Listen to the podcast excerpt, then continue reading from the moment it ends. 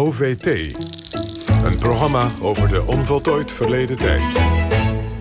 Normaal gesproken zouden we dit weekend uitzenden vanaf Writers Unlimited, het literaire festival in Den Haag.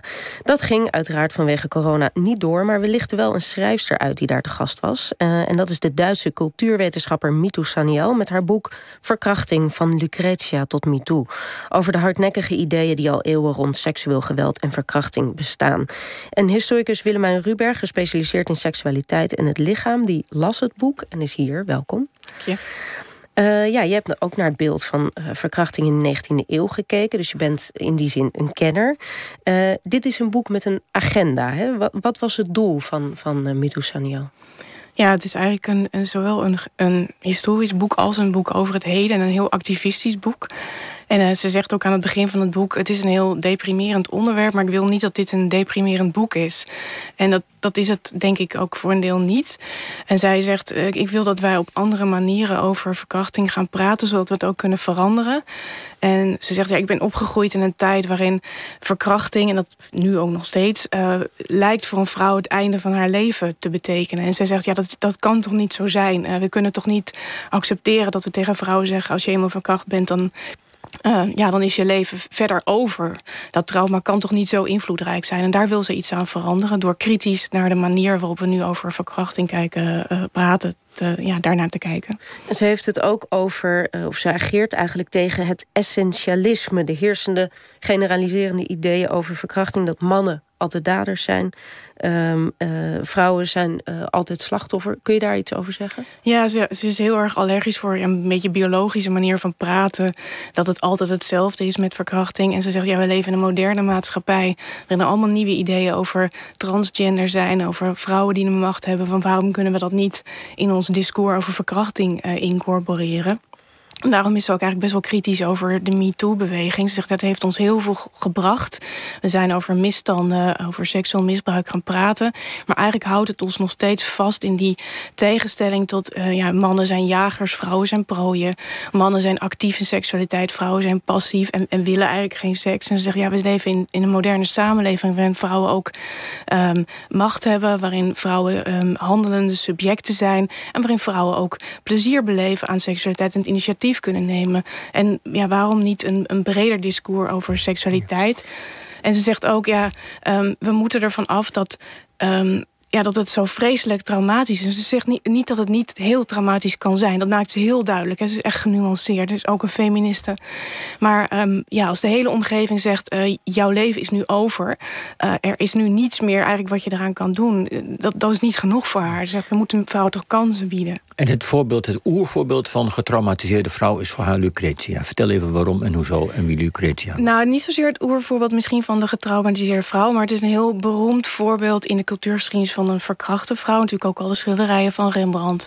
Um, Lucretia is een, uh, ja, een, vrouw die door bijvoorbeeld uh, een historicus, uh, Romeins historicus Livius wordt beschreven. En het is eigenlijk een half mythologische, half historische figuur. Een, vrouw, een zeer deugdzame en, en schone, mooie vrouw die verkracht wordt. En als enige uitweg ziet zelfmoord plegen omdat haar eer volledig is aangetast. En dat is heel lang een manier waarop over verkrachting is gepraat. dat het een totale bezoedeling van de eer van de vrouw was... en waarin de enige uitweg eigenlijk zelfmoord was.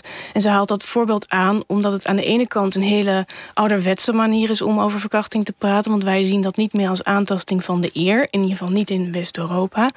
Um, maar aan de andere kant zegt ze... is er ook weer niet zo veranderd, veel veranderd. Want we zien nu ook verkrachting als ja, het, het einde... of een aanslag op de essentie van de vrouw, op de ziel van de vrouw. Haar leven is over, net zoals het leven van Lucretia... voorbij zou, geweest zou zijn... En daarom is ze daar eigenlijk best kritisch over. Van, is dat nou nog steeds de manier waarop we daarover willen praten? En ze zegt ook, een verkrachting wordt misschien wel extra intens beleefd. Nou ja, dat moet je altijd maar uitkijken. Want het is natuurlijk een, verschrikkelijke uh, ervaring. Maar dat het uh, nog extra erg wordt bevonden door de maatschappij... Uh, omdat het zo extreem, omdat seksualiteit zo extreem onze identiteit bepaalt. Dus um, dat verkrachting als een soort zielsmoord wordt ervaren. Ja. Wat, ja, wat zegt ze? Wat, hoe legt ze dat uit? Nou ja, wat waar zij gewoon van af wil, is dat dat de een. Tegenwoordig is haar stelling de enige manier van praten daarover is. Ze zegt dat geldt niet voor alle vrouwen, waarmee ze niet, zeker niet wil ontkennen dat dat voor sommige vrouwen wel geldt. Maar ze wil gewoon uh, ja, de macht eigenlijk teruggeven aan vrouwen om zelf te definiëren wat dat met hen doet. En ze, ze zegt ja, als de hele omgeving zegt precies hoe je zou moeten reageren na een verkrachting, uh, mogen vrouwen dat niet zelf bepalen. En kunnen wij ze niet meer verhalen, culturele verhalen bieden om hen een uitweg uit te bieden. Ja, waar, waar baseert zij haar analyse op. Want wat je vaak hoort is mensen verkracht zijn... dat de bodem onder de persoonlijkheid is weggeslagen. Helemaal weg. Ja. Uh, hoe moet dat dan terugkomen volgens haar? Ja, nou, het is ook best een controversieel boek. Um, ze zegt, wat, wat is dan de toekomst? Wat, hoe moet het wel? Uh, en nogmaals, ze, ontkent echt niet dat vrouwen dat zo kunnen ervaren. Maar ze zegt, we moeten naar een meer gelijkwaardige cultuur... waarin uh, mannen en vrouwen gelijk zijn... waarin mensen kunnen praten over wat ze wel en niet willen... waar ze duidelijk hun grenzen kunnen aangeven...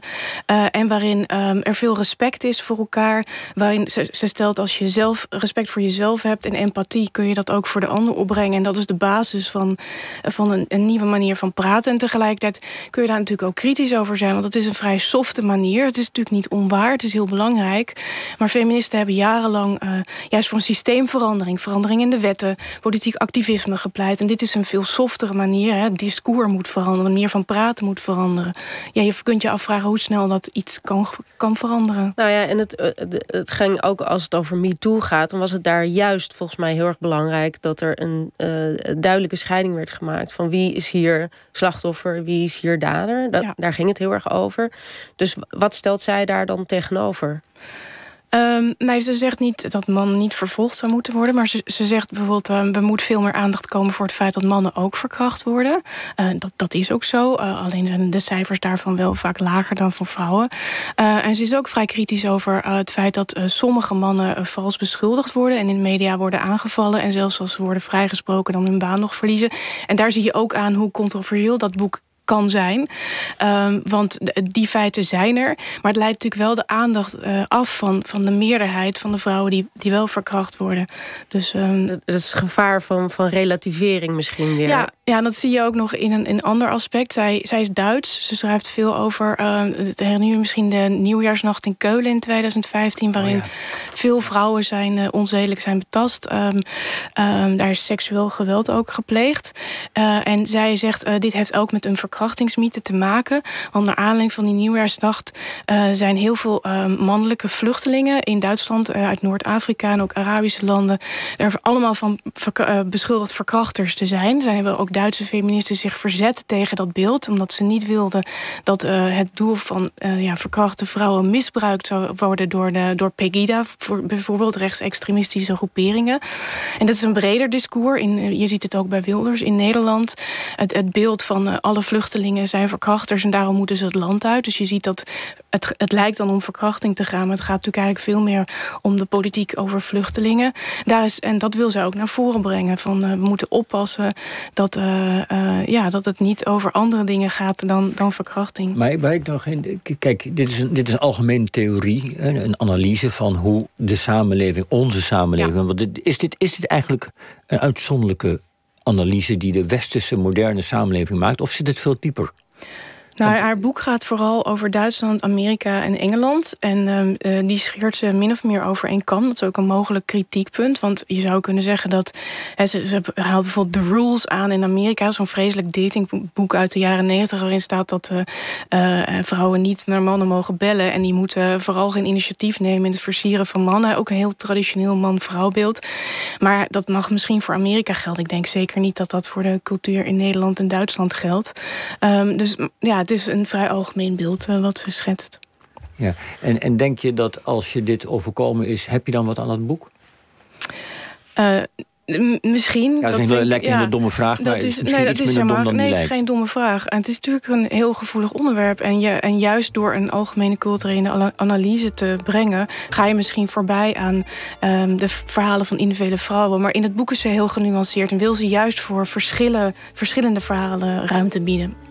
Goed, ik hoor toch een, eh, een leesadvies. Uh, hartelijk dank Willemijn Ruberg voor je komst. Het boek dat we bespraken heet Rape from Lucretia tot To Me Too, moet ik zeggen. Verkrachting van Lucretia tot Me Too. En is geschreven door Mitu Saniel. Zij was op Writers Unlimited afgelopen weekend. En dit was OVT van zondag 17 januari. We gaan nu luisteren naar het EK schaatsen... met Sebastian Timmermans die verslag doet vanuit Tialf... in NOS Langs de Lijn... met presentatoren Henry Schut en Hugo Borst... Het EK Sprint en Allround dus schaatsen. En wij zijn er volgende week weer met een, uh, een volle twee uur. We hopen dat u weer gaat luisteren. Tot dan!